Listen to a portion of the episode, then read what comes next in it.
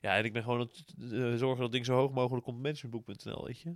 Dat is, eh, ik wil die top 10, top 5 wil ik sowieso halen. En hopelijk nummer 1, maar daar moet je heel veel boeken voor verkopen. Sydney, we hebben natuurlijk ehm, een, een kort gesprek gehad een keer voor de, op de podcast. Ja. En nu gaan we wat langer in gesprek met elkaar voor deze Jelly Driver podcast. En in de Jelly Driver podcast spreek ik met ondernemers, auteurs en andere mensen die ik interessant vind. Nou, je voldoet aan alle drie de criteria, want je bent niet alleen ondernemer, maar je, ik maar, kan je sinds kort ook gewoon officieel auteur noemen. Ik heb hem in mijn handen hier. Klantgericht leiderschap, acht principes voor een klantgerichte cultuur geschreven door... Nou, tuk, tuk, tuk, Sydney Brouwer. Uitgever door Van Duren Management. Drie eh, indrukwekkende eh, reviews op de achterkant van Jos Burgers, Bas van der Veld van Avas en Remco Klaassen, spreker, auteur ook over leiderschap. Ehm, laten we eens even bij het begin beginnen voor de, de mensen die nog niet naar de, op de podcast hebben geluisterd. En denk, Sydney wie? Vertel, Sydney wie? Sydney wie? Syd- Sydney Brouwer, 30 jaar. Eh, wonend in Amsterdam met mijn kat Guus. Eh, een vriendin in Groningen. Handig. Wel een topstad. Wel een topstad. Iets, Ja. iets wat ver weg. Ja, Wel leuk. Ja. Eh, zij. ja? Groningen. ook. Ja, ja, Groningen ook. Ehm, en eh, eh, inderdaad ondernemer, auteur en vooral spreker. Ik sta veel podium. Ja, vind jij jezelf vooral spreker? Nou, zo zowel hoe ik me, hoe ik me profileer. Al, zeg, al zie ik tegenwoordig dat ik steeds breder ga. Dus wa- wat mijn bedrijf eigenlijk doet, is dat we andere bedrijven organiseren, of inspireren om meer enthousiaste fans te maken van klanten en medewerkers. Nog een keer, andere bedrijven? Wij inspireren Ja. bedrijven om fans te maken van klanten en medewerkers. Nou, tof. En dat doe ik op verschillende manieren. Met mijn boek. Ja. Met mijn podcast. Over klanten gesproken. Met eh, heel veel presentaties. Workshops. Business games. Heb ik, eh, en wat we vorige week bij uh, Tele2 hebben gedaan... is dat we een 24 Hours of Customer Experience hackathon hebben georganiseerd. Waar we klanten en medewerkers samen ideeën laten eh, doen. Uitwerken. Ja. Cool. Dus dat, dat, dat is eigenlijk wat we doen. Maar Waarom doe je dat? waarom doe ja, waar, waar komt, eh, nou, eh, bedrijven inspireren om van klanten en medewerkers eh, ambassadeurs te maken. Eh, weet je, ik, waar komt dat vandaan? Ja, ik ben eigenlijk al sinds mijn, mijn, mijn tienerjaren geïnteresseerd in bedrijven waar het leuk is om bij te werken en gaaf is om van te kopen. En eh, ik weet nog dat ik als 14-jarig jongetje ergens, ik, volgens mij was in Amerika of zo, of 16, dat ik in een hele grote boekhandel, Barnes Nobles, eh, Ja.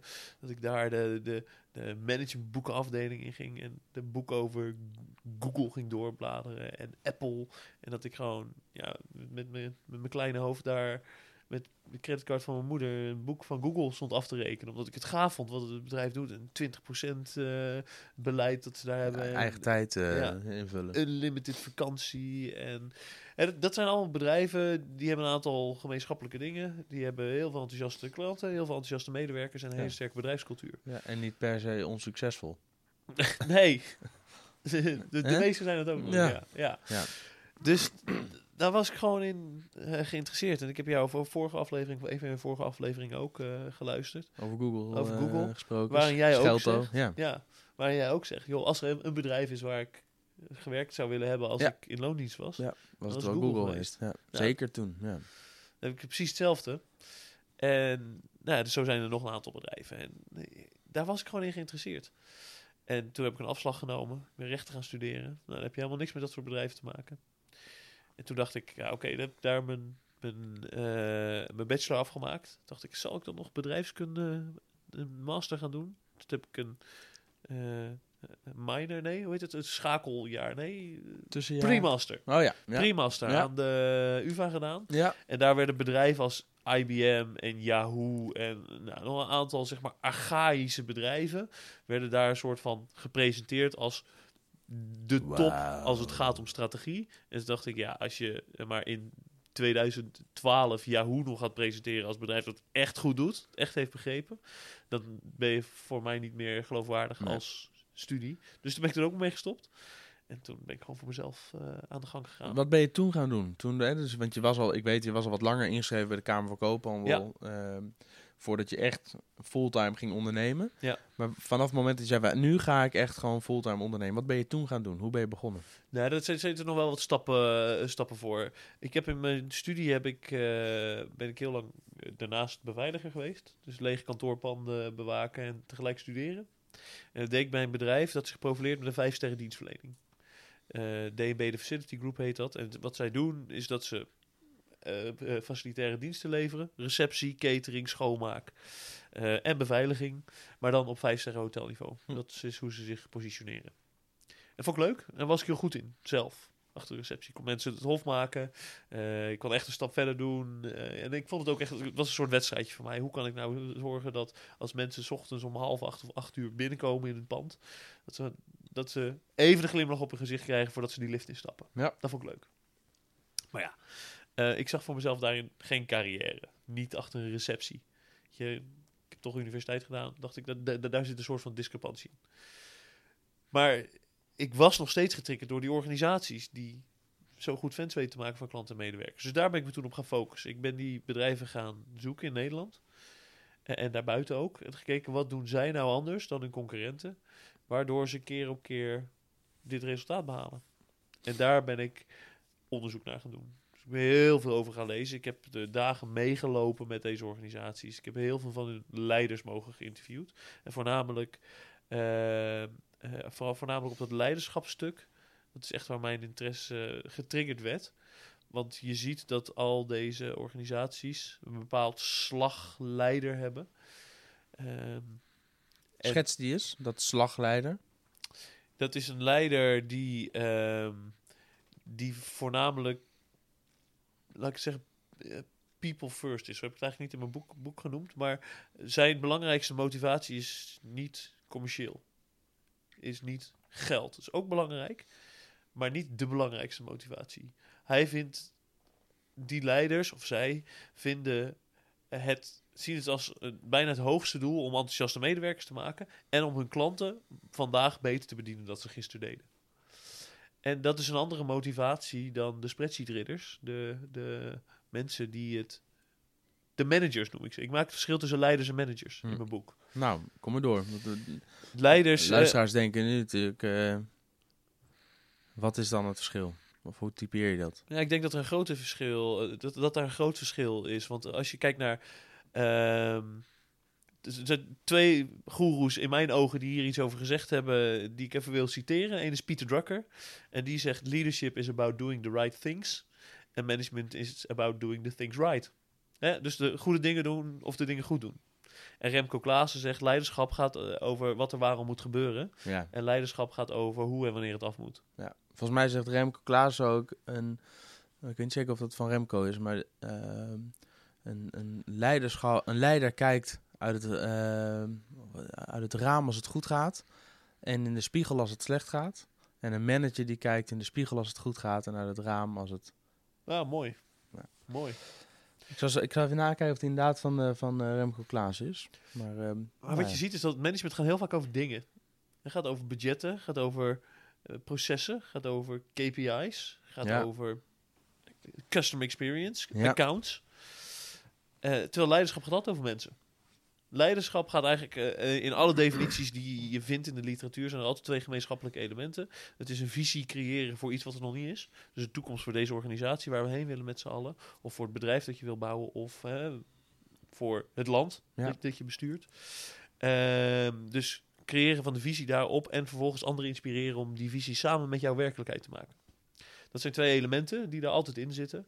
En dat gaat dus over mensen. Eh, waar, waar managers altijd ballen in de lucht aan het houden zijn, gaat, man, gaat, gaat leiderschap veel meer over inspiratie. En dat merk je heel erg in die organisaties als je er bent. En ik vind dat we in Nederland best wel iets minder mogen managen en iets meer leiderschap mogen gebruiken. Welke tip heb je dan? Wat, wat betekent dat dat ondernemers, hè, de directieleden, hun, hun manage- managers moeten ontslaan en meer verantwoordelijkheid moeten leggen bij? Of moeten ze managers eh, gaan, gaan eh, omturnen tot leiders? Kan dat? eh, Ja, ja, dat kan zeker. En ik denk dat het begint met twee vragen die je jezelf kan stellen. En De, de eerste vraag is: en ik stel deze vraag eh, vaker en ik merk dat veel mensen het lastig vinden om daar antwoord op te geven. De eerste vraag is, wat is eigenlijk de legacy die jij als manager achter wil laten? Ja, met legacy voor de mensen die... Eh, de, ehm, eh, echt, het, het letterlijk vertaald is nalatenschap. ja. Maar zeg maar, waaraan wil jij herinnerd worden als jij, niet meer, als jij er niet meer bent? Dat bedoel ik niet dat je, dat je onder de grond ligt, ja, maar dat je ofwel, niet meer in deze ook. organisatie Stel, werkt. ja. Wat is dat dat mensen willen zeggen, ah, dit is wat hij Weet je nog toen we Sydney hadden op die positie? Precies. Dus wat is jouw legacy dat je achter wil laten? Ja, dan wil je eigenlijk niet... Ja, dat was een goede manager. Nee, nee, precies. Hij was heel erg goed Ja, in, eh, dan? alles binnen budget houden. Ja, ja, precies. Nou, dat heeft nog nooit iemand gezegd, denk ik. Nee. En ehm, tweede is de vraag: wat moet dit voor organisatie worden? Of wat moet dit voor afdeling worden? Of wat moet dit voor team worden? Hè? De- deze vraag is relevant voor elke grootte. Het ligt er maar net aan waar jij leiding aan geeft, hoe groot Ja. het is. Ja. Maar hetgeen waar jij leiding aan geeft, kan ook voor je gezin zijn. Wat voor, wat voor gezin moet dit worden? Of wat voor organisatie moet dit worden? Moet het een organisatie worden die bekend staat om zijn klantgerichtheid, om zijn innovativiteit, om zijn duurzaamheid? Weet je, klantgerichtheid, mijn boek heet Klantgericht Leiderschap, maar ik geloof er niet in dat klantgerichtheid per se noodzakelijk is om succesvol te zijn. Nee, er zijn heel veel bedrijven hartstikke succesvol die er een potje van maken. Qua, eh, waar, klanten super zagrijnig worden. Maar het bedrijf in euro's is succesvol. Nou ja, ik, Ja, eh, ik vind succes wil Ryanair, afmeten in Ja. euro's. Ja, ik vind Ryanair vind ik daar het mooiste voorbeeld van. ja ze, ik weet niet of zij... Ik ken hun, hun, hun, hun jaarcijfers niet. Dus ik heb geen idee hoe, ze- of ze in euro's succesvol zijn. maar- Ongelooflijk. Ze, ze, Ja, verdienen ze veel? ze, hebben, ze draaien 5 miljard euro omzet en 1 miljard euro winst. Nou ja, dat is netjes. Wat ja. bizar dat is meer dan ik. luchtvaart. ja, ja. Ja, maar als je het hebt... Nou ja, en aan de andere kant, weet je, klanttevredenheid. ehm, ook dat is een... Ja, ik, denk, ik kan me voorstellen dat zij best binnen de... eh, binnen, binnen het concept wat ze hebben... willen ze niet dat klanten ontevreden zijn. Want ze willen best wel dat iemand de volgende keer ook weer met Ryanair vliegt. Alleen, het gaat zeker niet over klantbeleving. En eh, dat staat natuurlijk niet, zeker niet voorop. Nee, en enthousiasme zeker niet. Hè? Er zijn Nee, weinig joh. mensen die echt enthousiast zijn over Ryanair. Kijk, Nee, waar zij ik- heel goed in zijn, is in 25 minuten een vliegtuig omdraaien. En dat is waar zij succesvol mee Nou ja, eh, ik heb toevallig eergisteren naar even gekeken. Ik wil mijn, mijn broertje, die is 18 geworden. En ik heb mijn zusje toen ze 18 werd meegenomen naar Londen. Een weekend, Ja. broer- broer-zus weekend. Ik ga, en mijn, mijn broertje wilde met mij graag naar Alicante. Dus nou, is goed, dan gaan we naar Alicante. Nou, ik heb gisteren nog gekeken, voor eergisteren, 27 euro voor een enkeltje. Ja, Nou, Ongelooflijk, hè? ja, dus als je zonder kortingskaart naar Groningen wil, ben je meer kwijt met Ja. de trein. Ja. Dus, en dat is waarom ik met alle, met een hele grote smile toch voor Ryanair kies. Ja, Dus Ryanair kies ik om een eh, puur budgettechnische reden. Ja. Hè, als ik in de watten gelegd wil worden, dan ga ik om een andere airline. en het is dus ook, hè, dat KLM is waarschijnlijk een stuk duurder. Ja, tuurlijk. En, eh, maar zij maken het prijsverschil niet waard.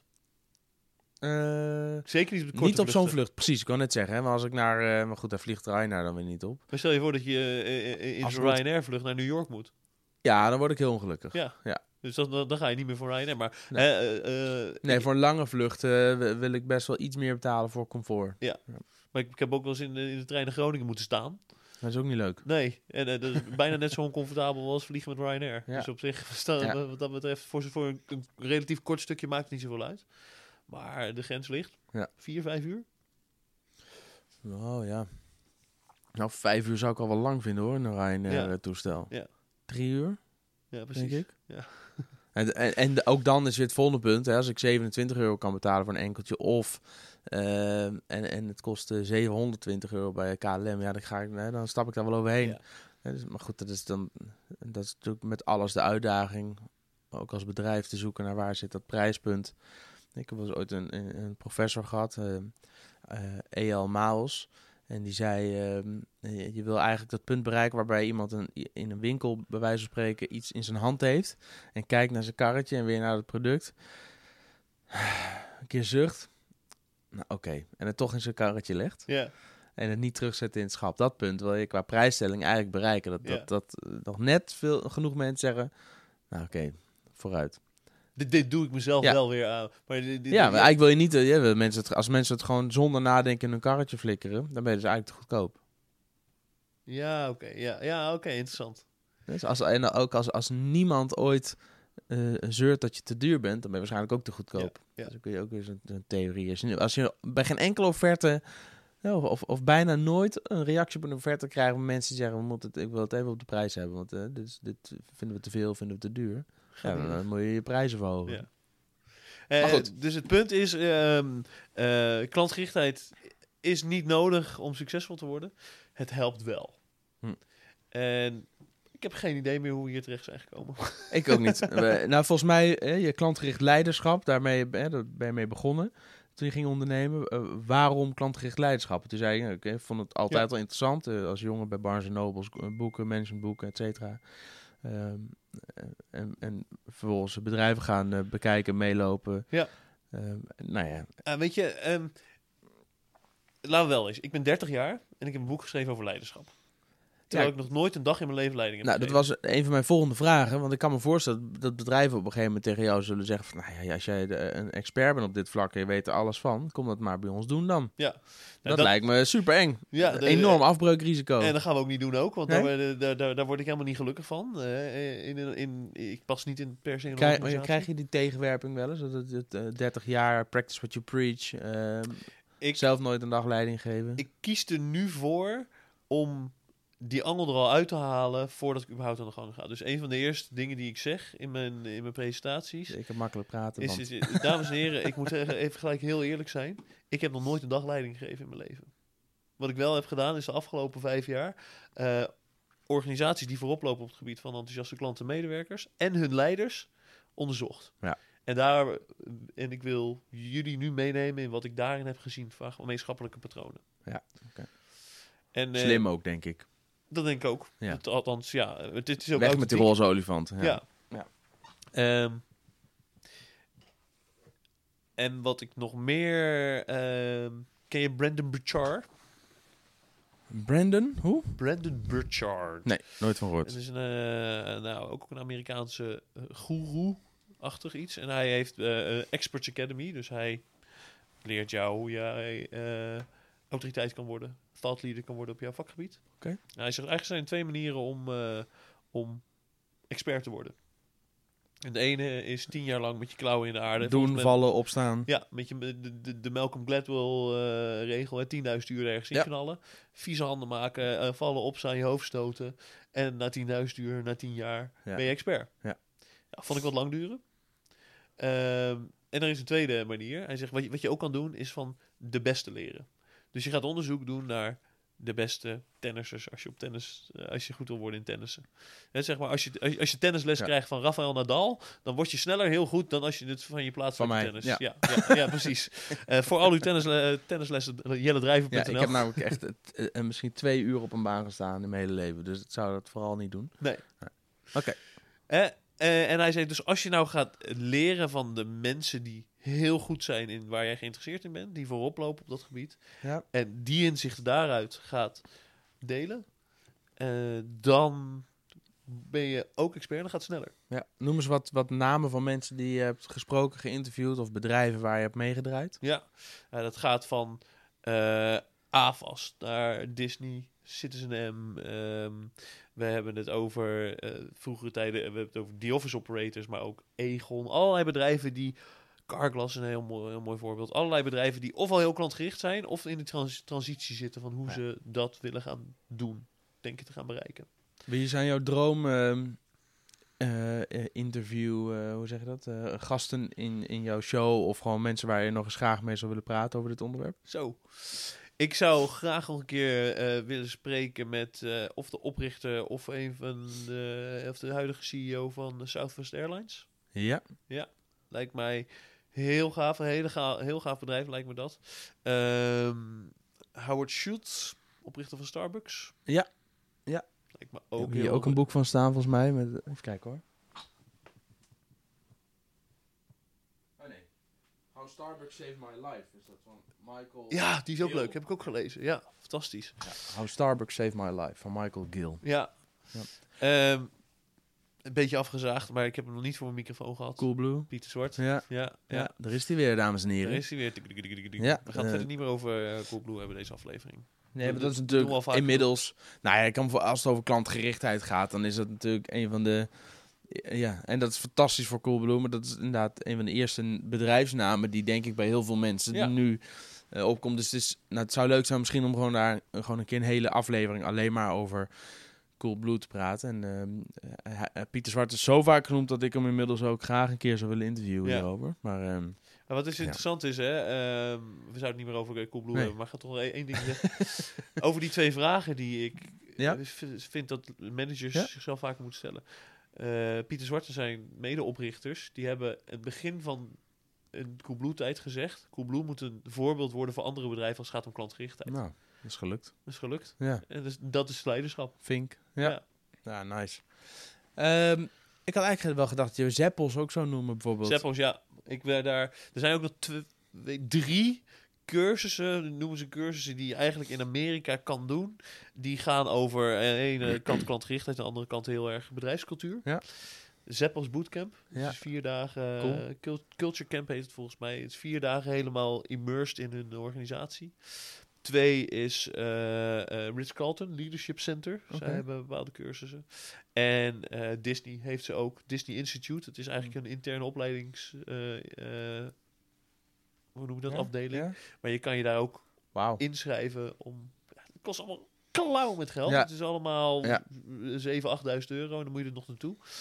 Maar het lijkt me wel heel tof om dit van de binnenkant een keer die bedrijven te ervaren. Ja, ja, zeker. Ja, dat zou ik heel gaaf vinden. Ja. Ja. Oké. Gewoon een keer cadeautje aan jezelf, hè? Nou ja, af en toe, en het is aftrekbaar. En eh, Ja. weet je, je, moet even een keer een jaar pakken waarop je eh, gewoon knettergoed gedraaid hebt en echt een, eh, nou ja, nog eens een, overschot hebt. Ja. Dat zijn de momenten waarop je dit soort dingen eens kan gaan doen. Even, Nou ja, weet je, al, je kan het ook niet doen en dan is het resultaat en dan moet je belasting over betalen. Dan kun je ook zeggen, nou dan maak ik die 8000 euro plus tickets, maak 10.000 euro kosten. Ja. En dan, hè, dan levert het namelijk nog steeds onwijs veel op. Alleen dan, hè, dan keer je de winst op een andere manier uit. En kennis en, eh, en beleving en ervaring. En dan hoef je er minder belasting over te betalen. Ja, nou, sterker nog, dan zijn die kosten gewoon aftrekbaar. Ja. Dus dan gaat je winst ineens met 10 mil omlaag. Ja. Dus het deel waar je belasting over moet betalen gaat omlaag. Dus dan is de, de kost je opeens nog maar 6000 euro, 5000 euro, zoiets. Ja, nou ja, en anders had je misschien over die 10 mil de helft ook naar de belasting moeten brengen. Ja, eens. Ja, We hebben, het zijn opeens in de fiscale podcast beland. ja dat moeten we dus niet doen. Dan gaan we even terug naar klanten. Wat is je favoriete hoofdstuk? Oeh, eh, eigenlijk is mijn favoriete hoofdstuk is waar, waar het mee... Begin? eh, hoofdstuk 1 en 2, laat ik het zo zeggen. En het eerste eh, hoofdstuk is de introductie. Hè, waarom dit belangrijk is, waarom het een belangrijk onderwerp is. En eh, hoofdstuk 2 is het eerste principe. En het gaat over dat je klantgerichtheid niet voor het geld doet. Dat gaat eigenlijk over de motivatie die je merkt bij klantgerichte leiders. En daar hebben, hadden we het eerder al over. Dat zij niet gedreven worden door geld, maar dat het voor hun bijna een soort ethische kwestie is. Zij willen hun klanten vandaag eh, beter bedienen dan ze gisteren deden. En dat is waar zij door gedreven worden. Klantgerichtheid komt uit het hart, niet uit de rekenmachine. Ja. Bas Hoogland. Wie is Bas Hoogland? Bas Hoogland is eh 19 jaar lang eh, eh, commercieel directeur geweest van Landel Green Parks. Ja. En hij is toen gestopt om zijn eigen, eh, om zijn eigen vakantiehuis te beginnen in het prachtige Veilen. Dus, Eén eh, huis. Geen nou ja, een groot huis. Je kan er met Ja, 14, oké. 14 mensen zitten en er zit nog een klein, hij noemt het volgens mij het Hans en Grietje huisje. ja. Die eh, zit, zit ernaast waar je met z'n vieren geloof ik kan zitten. Maar hij is daar dus nu eh, hoofdreceptie, maar ook eh, tuinman. En eh, hij, hij maakt het bed zelf weer op en dat soort dingen. Dus Leuk. dat is wel een mooie stap die hij heeft gemaakt. En hij ook heel veel gevraagd spreker op het gebied van gastvrijheid. Ook van leiderschap. Mooi Leuk. vent. Wat eh, levert... Hè, wat- dit boek... we praten nu met elkaar, maar je hebt, als ik me niet vergis, drie weken geleden, vier weken geleden is het... Morgen, twee weken geleden, eh, twee weken pas. werd hij geleverd, ja. Ja, dat filmpje heb ik natuurlijk gezien, want dat heb je live uitgezonden. Dat je het, eh, het boek opentrekt en eh, je eerste boek eruit dus- toveren. ik Zo interessant. Als je, ook als je het hebt over jouw vakgebied, online marketing. Ja. Dit filmpje is 26.000 keer bekeken Ja. op LinkedIn. Ja. Terwijl als ik een filmpje deel met waarde, Ja. zeg maar daarin, Ja. waar ik iets uitleg over een van de principes bijvoorbeeld, nou, dan krijgt hij een keer 100 likes en dan, eh, een, paar, een paar comments en die wordt een keer 5000 keer bekeken. Terwijl dit filmpje waar ik die doos uitpak, het boek eruit haal, Ja. er zit echt nul waarde in. Maar ik ben wel heel enthousiast en blij. En dat gaat dus, dat is bijna 400 keer geliked, Ja. eh geshared, weet Ja. veel. Dat is Ja. qua Ja. engagement ongelooflijk. Maar eh, nu, en nu je erover nadenkt, ben je er dan echt zo verbaasd dat zo is? Nee, nee. ehm, nou, ik vind, ik vind het opvallend. Weet je wat, zeker op LinkedIn denk ik toch ook dat mensen ook komen voor kennis. Voor... Ze- Ik vond het eigenlijk echt een Facebook filmpje. Ja, Waarvan ik dacht, ga ik die op LinkedIn plaatsen? ja grappig is dat, hè? Ja. Ja. Maar ik denk ook omdat het gewoon oprecht is, omdat je echt enthousiast bent. Mensen, het is ook je hebt je, het is je netwerk op LinkedIn, dus mensen kennen jou en, en, en snappen dat het heel wat is als je eh, je eigen boek uitgeeft. En Ja. dat het bi- heel bijzonder moet zijn om voor het eerst je eigen boek vast te hebben. Dus ja, ik, ik, dus weet je, dat is een, een, een, een emotie die erbij komt kijken. En ook weer een Ja. emotie waar je, ook als je geen boek hebt geschreven, in kunt verplaatsen. Dus ik snap wel dat dat veel meer resoneert bij andere mensen dan een filmpje waarin jij, waarin jij een waanzinnig goede tip geeft. Maar en ik snap je helemaal. Dat is ergens ook wel weer frustrerend. Ik heb ook wel eens filmpjes en video's en dan denk ik, nou, dit is zo waardevol. Dat je dit is zo, of dat ik denk, dit is zo leuk en goed. Dit gaat de hele wereld, eh dit gaat de hele wereld over. Dit gaat iedereen liken en vindt iedereen Ja. het gek straks. En dan gebeurt er bijna niks. Ja. zo, wauw. Ja. Terwijl ik heb ooit een keer mijn oma die kreeg een iPad voor de verjaardag en ik sprak haar een week later aan de telefoon. Toen zei ik, oma, hoe bevalt je iPad? En toen zei ze, jochie, ik weet niet eens hoe die aan moet. En toen dacht ik, ah. Toen ben ik met mijn oude slobbertrui op een zaterdag eh, eh, even achter de webcam gekropen met mijn eigen iPad. En zei oma, dit, welkom bij eh, iPad voor senioren les 1. Eh, in deze video ga ik je uitleggen hoe je hem aan moet zetten. En, en, want oma kan wel mailen op de computer. Heb ik een filmpje opgenomen, echt heel basic. Hè? Met hier zet je hem aan. En zo, als je op, op zo'n vierkantje drukt, ga je naar dat programma toe. En als je dan weer uit dat programma wil terug naar je beginscherm, druk je op het knopje onderin. Aan de zijkant zit het knopje hard. Nou, zo basic hè. En niet gestyled, niet goed uitgelicht. eh, gewoon met de interne webcam, niet de aparte camera even aangesloten. Ja. Eh 70.000 keer bekeken op YouTube. Telefoon rinkelde echt oprecht met enige regelmaat hier op kantoor. Met, met mevrouw Jansen, wanneer komt les 2? Nee, echt serieus. Vra Vragen daaronder, mailtjes met jeetje, eindelijk een, eh, een duidelijk filmpje in normale mensentaal. En weet je, waarvan ik, en ik had hem oprecht opgenomen voor mijn eigen oma en op YouTube gezet om haar het linkje te sturen. Geen seconde over nagedacht. eh, en uiteindelijk heb ik een aantal van die vragen die eronder verschenen wel weer opnieuw ook eh, in een filmpje uitgelegd.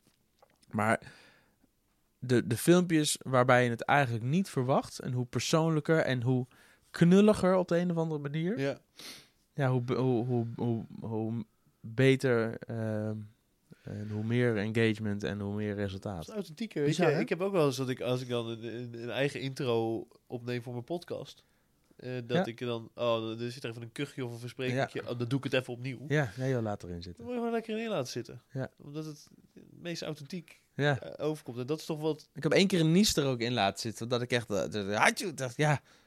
Ja, mensen, het kan ook gebeuren. Soms, soms moet ik gewoon niezen. Ja, nou ja. En weer door. En toen heb ik hem er ook maar gewoon ingelet. En toen kreeg ik daarna kreeg ik hem via Twitter berichten met eh, gezondheid. Haha. Weet je, dan denk ik, Ja, ja, je, het is ook allemaal. Ik, ik merk dat ik me daar ook steeds meer wel een klein beetje tegen begin af te zetten. Tegen dat, dat perfecte posten. En volgens mij zijn de mensen daar langzaam steeds meer een beetje klaar mee. Met dat kost ook veel tijd, jongen. ook dat nog eens een keer. Het perfect stylen kost heel veel tijd. Ja. En alles, alles moet perfect. Ja, weet je. Eh, ik ben allemaal niet perfect. Dus af en toe moet ik niezen. En nu heb ik een ontstoken neusvleugel. Denk je dat ik dat dan ga wegshoppen? Ja, nee joh. Ik dacht al, wat heb je, Oh, nou- ja, ja, precies, heb je op neus? toch- Maar het is ja, een ja. nou gelukkig voor de mensen die nu luisteren en denken... Oh, dat mis ik dan, want ik luister naar een Hey, podcast. je moet het een beetje Gewoon- zo zien. Hij heeft een heel groot rood kloppend ding op de zijkant van zijn neus. ja, ja maar, maar dat je denkt, wanneer wordt het geboren? Wanneer komt het eruit? Hij heeft zijn eigen hartslag, alles. ja, ja, ja. Ja, goed. Ja, youtube.com slash eh, en dan even zoeken, volgens mij slash jdriver. En dan kom je op mijn YouTube kanaal en dan eh, zoeken naar het filmpje met Sydney en dan kun je het... Nee, het Dus valt allemaal, het valt allemaal wel mee, maar ik weet wel, ik heb de afgelopen weekend wel opmerkingen over gehad. Wat heb je op je neus, joh? Ja. Ja. Goed. En weer terug naar, eh, terug naar je boek. Wat gaat dit boek voor je doen? Of wat doet het al voor je? Ja, dat vind ik dus, dat vind ik dus eh, vind ik spannend. Eh, Waarom heb je het geschreven? Laat ik, daar, laat ik dan daarmee beginnen. weet je eerlijk of het eerlijk of beleefd antwoord? Allebei. Begin eens met beleefd. Natuurlijk omdat ik graag mijn kennis over deze organisaties en hun leiders graag wilde delen. Ja.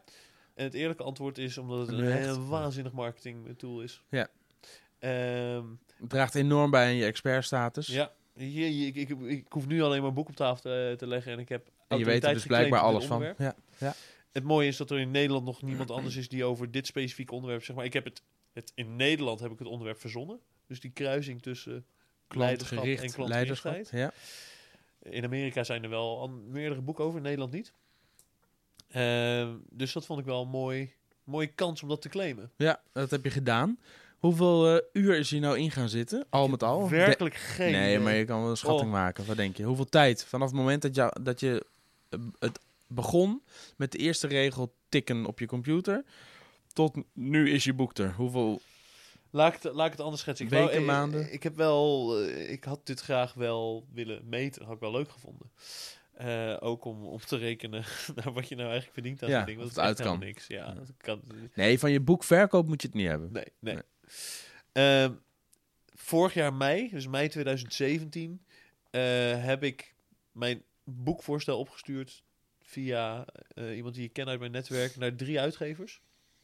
En binnen twee dagen kwam Ina Boer van, Ja. van Duren. Ja. Die hing bij mij aan de telefoon en die zei, joh, ik wil hier wel eens over praten, vind het interessant. En toen was er nog een uitgever, Business Contact. Maar weet je, Van Duren stond bovenaan mijn lijstje. Want Ja. mijn helden, Jos Burgers, Ja, zit allemaal bij zitten Van allemaal daar. Ja. Dus ik wilde ook bij, eh, bij Van Duren. Dus toen ben ik gaan kletsen en vanaf toen is het eigenlijk gaan rollen. Maar nu zitten we in welk jaar? Welke maand? Dit is mei, juni 2017. Mei, juni. In, eh, ik ben in de zomer gaan schrijven, maar dat was moeilijk. Ik stuurde mijn eerste ho- hoofdstuk op naar Ina. En eh, ik kreeg een mailtje terug van haar. En ze zei, eh, Sydney, om heel eerlijk te zijn, heb ik nogal wat kritiek op je hoofdstuk. Oké. dacht ik, oh, oké. Twee dingen die ik deed. Eh, ik schreef vanuit de ik-vorm. Dat Ja. is niet handig voor een boek. Hm, Oké. En- Wist ik niet. Twee, ik, ehm, ik schreef zoals ik sprak. En spreken en schrijven is echt wat anders. Ik heb feedback gekregen op het boek dat, ik nog, dat dat nog steeds een beetje zo is. Maar dat is goed, want dat is mijn eigen stijl. Alleen, het vraagt eh, iets anders van je om een boek te schrijven dan om een blog te schrijven. Ja. En ik heb bijvoorbeeld 40 blogs geschreven op Marketing Facts. Ja. Maar dit is toch wel even anders. Dus ik moest er heel erg inkomen. En ik heb er op een gegeven moment bijna een keer een beltje bij neergelegd. Weet je, het, ik Flikker maar op, joh. flikker op met het boek. Het, Ja. het kost me te veel. Ehm, en toen heb, ik- ben ik toch nog een soort van... Heb ik gezegd, oké, ik ga het nog één keer proberen. Toen kreeg ik een andere redactrice. Die een andere schrijfstijl ook ehm, aanhing of bij mij aanwakkerde. En toen ging het opeens... was het eerste hoofdstuk. Hij zei, oh, dat is eigenlijk heel goed. Veel beter dan ik had gedacht. En toen ging het heel lekker. En toen vond het, begon ik het ook leuk te vinden. Ja. Dat was oktober. Mm. Dus vanaf... Dat is best... eh Oktober- vind ik... eh dat heb je niks gedaan in die maanden. Of, eh, Nee, ik heb echt in de grot gezeten. Dat is echt Ja? waar. Ja. Ja? Dus ik heb van oktober tot en met januari heb ik het boek geschreven, vier maanden. En ehm, toen, toen was het hier. Maar ik merk nu dat ik inderdaad in de grot heb gezeten. Dat ik niet te genoeg buiten ben geweest. Dus Ja. dat brengt een klein Omzet. beetje... Ja. ja. Dat is ook mijn eerste. Als jij zegt, ik ben van, heb van oktober tot eh, januari in de grot gezeten. Dan is mijn eerste. Denk, als ik dat zou doen, dan mis ik gewoon een kwartaal aan omzet. Nou, ik heb er wel eh, een paar gigs gedaan. eh, een paar eh, eh, spreekbeurten. Maar niet heel veel. Zeker niet de dingen die ik op maat moest maken. Daar had ik geen tijd voor. Ja. Want ik had ook een hele strakke deadline. 1 februari moet hij gewoon moet het manuscript hebben. En dat zie je. En dan wordt het nog geredigeerd. Wordt- Werd geredigeerd en vormgegeven. En, eh, En dat, doet, dat, dat wordt allemaal door de uitgever gedaan. Dus Ja. het feedback geven. eh, hè, dus van, dit is niet goed, dit moet anders. Ja. Of eh, misschien kun je het eens op die en die. Heb je ook overwogen om dat en dat te doen, enzovoort, enzovoort. En ik dan heb wat krijg extra je... coaching eh, gekregen van, van mijn redactrice. Ja, Dus Dat is die fijn. ik- Die heb ik zelf eh, eh, betaald. ja.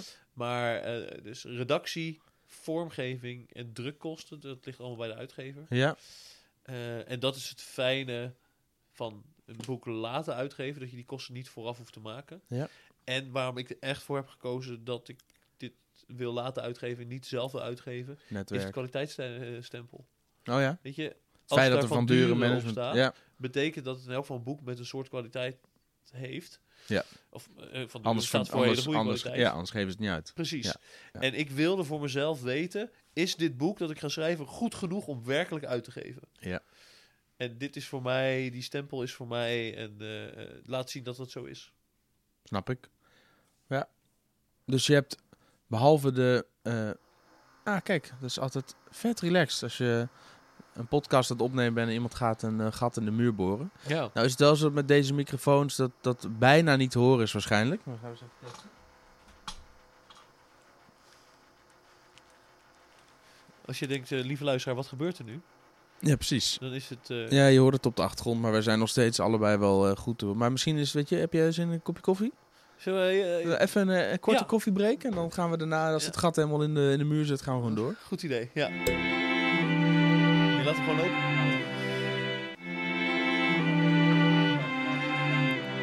Ja, terwijl ik even koffie pak, eh, pakt Sidney zijn telefoon en neemt hij van de gelegenheid gebruik om even op zijn Insta-stories te plaatsen. En maakt daarbij zowaar ook nog wat gratis reclame voor mijn bedrijf. Nou, dat is top hè, dankjewel Sidney. Oh. Ik ben bij eh, Peper in Pand. En zo is het. En wie is dat? dat is- Hallo. dat is Jelle Drijver. Eh, je kent hem van de Jelle Drijver podcast. Ja. Je kent hem van Peper in Pand. Dus nog. wat doe je eigenlijk met Peper in Pand? Wat is dat? Kantoorruimtes vuren. Dus leegstaand kantoorvastgoed eh, maken wij weer eh, eh, leuk om te huren. Oh, en, oh. oh, Hij filmt dus blijkbaar gewoon niet door. Kantoorruimte verhuren. Ja, dus leegstaande kantoorgebouwen die maken we weer leuk om daar te huren en rendabel voor de eigenaar. Dus we proberen, als je het hebt over klantgerichtheid, zoals in jouw boek, dan eh, eh, proberen wij, nou, dat proberen we niet, dat doen we. Dan zorgen we dat we eh, zowel de huurders happy houden als de eigenaar. Zoek je een leuk eh, pand als ondernemer? Kijk hieronder, peperipand.nl. Ja, top. Toch, peperipand? Ja, ja, zeker. Zeker. Ja, joh. Prima. Prima. Hoeft niet perfect, hè, hadden we net bedacht. Hoeft niet. Nee, te lukken. hoef jij niet. En eh, wat zijn we aan het doen? Wat zit mijn haar gek trouwens? Wat zijn we aan het doen? We zijn eh, aan het podcasten. Die, die Jelle die heeft apparatuur, jongen. Moet je kijken. Ja, geld heb ik Eén niet, maar spullen. Twee microfoon, daar nog een microfoon. Er staat de camera mee te draaien. Overal zijn we te vinden. en wat zijn we aan het doen? Wat zit mijn haar gek Leuk. trouwens? Eh, Ik ben er weer klaar voor. Mooi man. Moest even Instagram eh, stories tussendoor. Ja, en ondertussen is het boren opgehouden. Ik heb weer een verse kop koffie voor mijn neus, dus ehm, klaar voor de tweede ronde.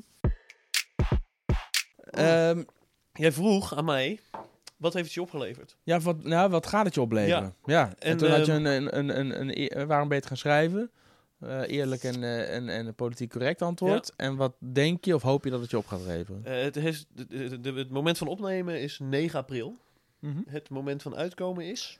Nou, je zei twee weken geleden. Nee, het moment van uitkomen Oh, van dit? deze podcast. Deze podcast? Oh, ik denk eh, volgende week al wel. Dus eh 7, zeg maar 18 april of zo, 17 april. Ah, wat 17 april. Eh, want eh, wat het mij gaat opleveren, en daar kijk ik heel erg naar uit. Dus op 24 april ga ik het officieel lanceren. Kijk. Ehm, met het seminar klantgericht leiderschap. Echt waar? Ja, Bij eh, Remco. bij AFAS. Oh. Dus ja, het is een avondseminar waar ik gewoon mijn, mijn eh, boek ga presenteren. En waar ook twee gastsprekers komen. Texels. Deksels? Ja, dan ik- ga ik, zit ik in de auto naar Frankrijk. Jammer. Ja, dat is dus leuk was dat ik er graag bij geweest. Ja, ja. Ja. Misschien Nee, kan ik dat wel een dagje opschuiven. Ja, dat zou echt tof zijn. Eh, laat me weten, want dan zet ik je op de lijst. Maar Bas van der Veld komt ook spreken. Leuk. En ook Alexander van Gastel, general manager van het Pulitzer Hotel. Dus heb ik, ik met twee echt klantgerichte leiders gaan in twee uur tijd echt onze visie geven op wat het nou vraagt van de manager om een klantgerichte organisatie te bouwen. Ja, alleen dan krijg je een smack in de face. Want die hoteliers hebben het altijd structureel over gasten. Die Ja, zeker. Hoeren hebben klanten, wij hebben gasten, weet ik nog. Ja. Dus je, maar het zou ook nog kunnen dat je een variant maakt die om een gastgericht leiderschap en een speciaal voor de hotelsector. Ja, een patiëntgericht leiderschap, Ja, wel. burgergericht leiderschap. Eigenlijk vind ik dat patiënten zijn ook gewoon gasten. En ja, niet klanten, maar ook gasten. Zo zou het Ja. eigenlijk moeten zijn. Als, ik heb hier een boek staan als Disney de baas was van mijn Ja. ziekenhuis. Ja, en uiteindelijk... eh, heb je Ah, joh, overal gelul over hoe je dingen Maar noemt. het, en, het, eh, maakt- ja. het maakt- mij niet uit welk stempeltje erop drukt. Het zijn mensen die iets van jou nodig hebben. Eh, en waarvoor jij als organisatie bestaat om die mensen te helpen. Ik wou zeggen, jij hebt die mensen ook nodig. Ja, Ik ja. weet niet meer welk bedrijf het was, maar laatst ook een voorbeeld boven. En als ik ooit weer personeel ga aannemen, wat ik zal uitstellen tot het echt niet anders kan. Eh, eh, bovenaan de loonstrook met dit salaris is mede mogelijk gemaakt door onze klanten. Oh, mooi. Ja, Gaaf. vind ik ook. Ja. Want weet je, je kan, eh, je hebt ooit als stagiair gehad en die dan belt die ene kutklant weer. Ja, weet je, de ene kutklant die betaalt wel jouw stagevergoeding. Precies. Mede. Ja, 150 euro per maand heb je gewoon een Precies, heb je mede. eh, precies, ja.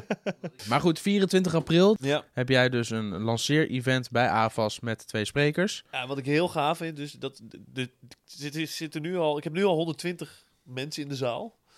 En eh, ik ga voor de 150, maar misschien gaan we er wel overheen. Ja.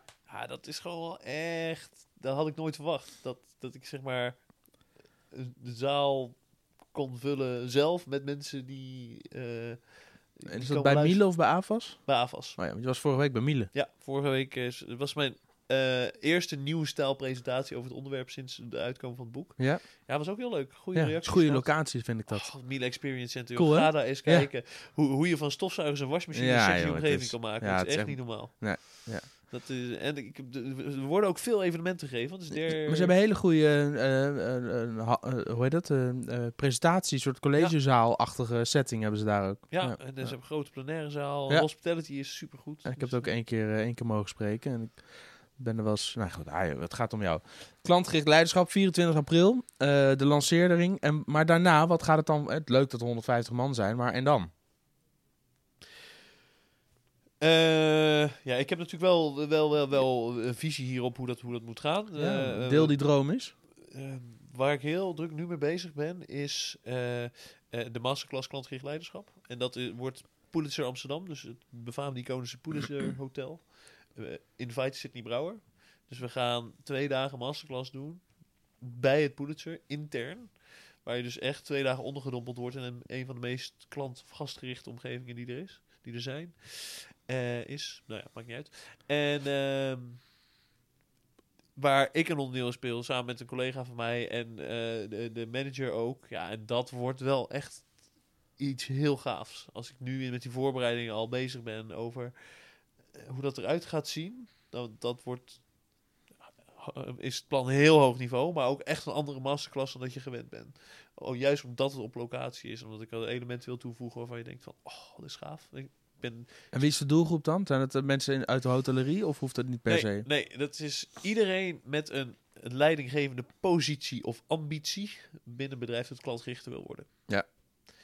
Ehm, en nee, du- dus het kan een ondernemer zijn met een club van, van eh, tien mensen onder zich of de, de, de CEO van een beursgenoteerd bedrijf. Dat maakt niet uit, maar Ja. we, we focussen ons wel op zeg maar het midden- en hoger management van wat grotere bedrijven. Bedrijven van 50 mensen en meer.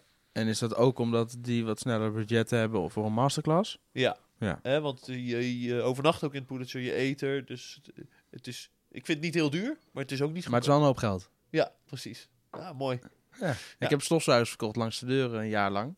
En er zijn mensen ook altijd, weet je wat duur? Kijk, is het duur of is het een hele hoop geld? Ja. En dan stil. Ja.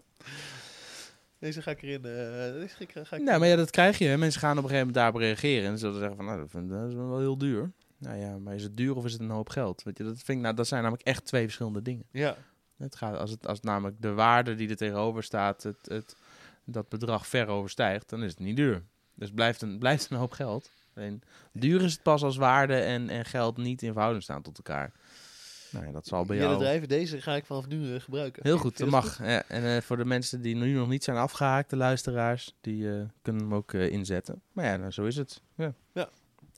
Nou, dus, Nou, dat, dat, dus dat, dat. dat, staat op de horizon. Verder hoop Maar ik... ja, vooral, al- voor- als ik een boek zou schrijven, dan zou ik het schrijven precies om dezelfde, hè, de eerlijke reden die jij noemt. Omdat het enorm bijdraagt aan je expertstatus. Ja, En omdat ik eh, dan eh, mijn kennis en, en passie over onderwerpen op papier kan zetten en kan delen. Tuurlijk, Ja. eh, ik zou niet een boek gaan schrijven over pottenbakken in Italië bijvoorbeeld. Eh, daar heb ik helemaal niks mee.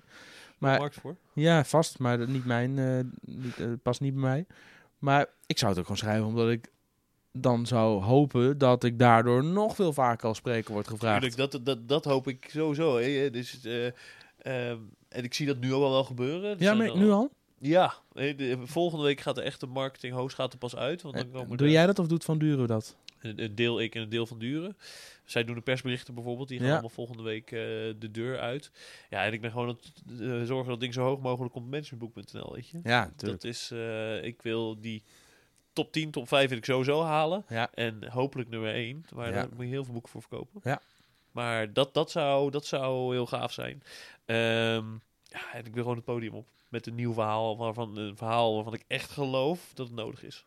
Dat je als je echt een klantgerichte organisatie eh, wil bouwen, dan kan je niet over de managers, het leiderschap, kan je, kan je niet heen stappen. En Jelle- toch doen we dat heel veel. jelledrijver.nl slash Sydney Boek. Als je eh, meer wil weten over het boek van Sydney, klantgericht leiderschap. En sowieso als je meer wil weten over deze podcast of een eh, transcript wil lezen van dit hele gesprek, ga naar jelledrijver.nl slash Sydney. Dus slash Sydney voor eh, meer informatie over gewoon deze aflevering. En Sydney Boek als je het boek wil bestellen. En natuurlijk vind je op slash Sydney ook gewoon een linkje naar het boek. En die vind je ook in de show notes, et cetera. Dus tot zover... Mag ik mag ik een linkje toevoegen naar mijn seminar? Als mensen ja, die komen tuurlijk. zeven dagen denken, oh, Pulitzer, gaaf, cool. Dus eh, eh, nee, hè, de boeklancering 24 april s'avonds eh, vind je meer informatie op mijn website sydneybrouw.nl slash seminar. En waarschijnlijk ook in de show notes op jellendrijven.nl slash Zekers, slash eh, Sydney. Sydney. Ja, we En ik dat zeggen, ja, ik moet het linkje nog maken, dus ik moet, eh, daar kunnen we eigenlijk alles bedenken. Ja. Ja. En we kunnen ook zeggen jelledrijf.nl slash klantgericht leiderschap, maar dat is weer nee, dat is in- ingewikkeld. Ik zorg gewoon dat slash Sydney doorlust naar klantgericht leiderschap. Komt helemaal goed. Leuk zeg. Ja man, en nog even terug naar eh, jou als ondernemer. Eh, want eh, ik heb je ook geïnterviewd voor de Op de Podcast. Mijn nieuwe podcast met eh, korte, snelle verhalen voor mensen die even onderweg zijn of op de pot zitten of de hond uitlaten en Ja. kort, snel geïnspireerd willen worden. Die vraag heb ik, ben ik toen niet aan toegekomen. Maar wanneer had jij als ondernemer het zweet tussen je uitstaan? Zo. Ehm, dat was twee momenten. De allereerste presentatie die ik gaf over klantgerichtheid. Eh, ik werd gebeld. Ik, ik weet nog steeds niet waar die aanvraag vandaan kwam. Hm. Ik, ik, ik werd gebeld door een eh, ondernemersvereniging uit Alphen aan de Rijn. En die belde mij op en die zei: Joh, Sydney, we hebben gehoord dat jij een leuk praatje kan houden over klantgerichtheid. Had je nog nooit eerder gedaan? Nee, ik heb wel op het podium gestaan, maar nooit over het onderwerp. Oké. En eh, toen zei ik, dat klopt. Tuurlijk. ja. Tuurlijk klopt dat. Ja. Eh, en ik had net mijn Squarespace website online gegooid en zo. Nou, dat Ja, hadden ze ja. me blijkbaar gevonden. Ehm, zou je dat bij ons willen komen doen op ons jaar-event? Komen 200 ondernemers op af uit de regio Al van der Rijn. Zou je dat willen komen doen? Eh by the way, de andere sprekers zijn Tom Vroemen. Ik weet niet of je hem kent. Ehm, en eh, Martijn Aslander.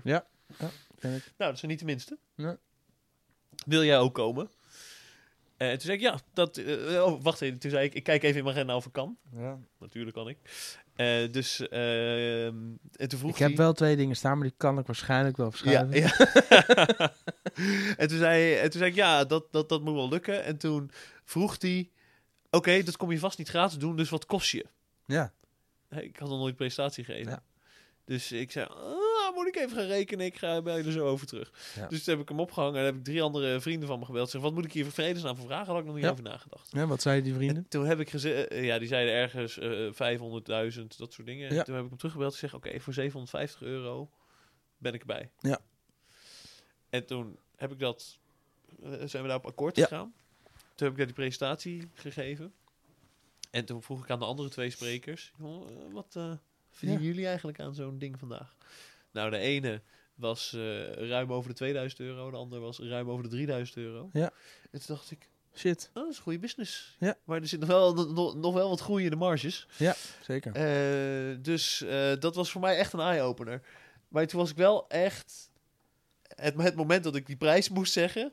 dacht ik echt, hoe gaat hij hierop reageren? 750 euro, is dat veel? Is dat niet veel? Ik moest 20 minuten praten. Het lijkt heel veel. Is het was het ook. En, nou ja, als je daar Nou ja, als je, de, als je, ja, weet je, als je het gaat vergelijken, en, dat, en die fout maakte ik helemaal in het begin ook. Eh, Als je gaat vergelijken met een uurtarief of zo, dan Ja. denk je, ja, voor 20 minuten. Maar weet je, het is weer hetzelfde als met duur of veel geld. Weet je, als je Ja. in die 20, het hangt vanaf hoeveel waarde ga jij die zaal. Er zitten 200 man, begrijp ik van je. En die Ja. 200 man, die geef jij een, een enorme bak aan waarde in 20 minuten tijd. Ja, weet je, als die 20 man allemaal eh, normaal gesproken daar een klein bedrag voor zouden betalen. Nou ja, oké. Ja, Eh, nee, goed. eens. Dus, Jan van Zetten zegt altijd, eh, hè, kan je er een bioscoopkaartje van kopen? Kan je er Ja. met z'n allen van naar de bioscoop? Ja. En dat is het antwoord waarschijnlijk nee. ja, nee, als je genoeg mensen in de zaal hebt. Ja. Ja. Dat was een moment dat ik, dat ik dat heel spannend vind in het begin van mijn ondernemersjaren. en had er nog één in mijn hoofd, maar die ben ik even kwijt. Misschien komt die zo nog. Dus toen had jij het zweet in je bil net staan. Wat, wat, wat, ehm, wat zie jij als je, je favorite failure? Je bent vast, hoop ik voor je, op je bek gegaan in je, in je carrière. En soms zijn er van die momenten dat je wel op je bek gaat en denkt, oh, dit was niet best. Maar dan kijk je erop terug en denk je, maar wat heb ik daar veel van geleerd? Dus hoe, hoe, wat is dan jouw favorite failure? Weet je, eh, je gaat wel eens gruwelijk op je bek met een workshop of met een presentatie. Dat, het, dat jouw stijl zo niet aansluit bij de mensen. Of dat Ja.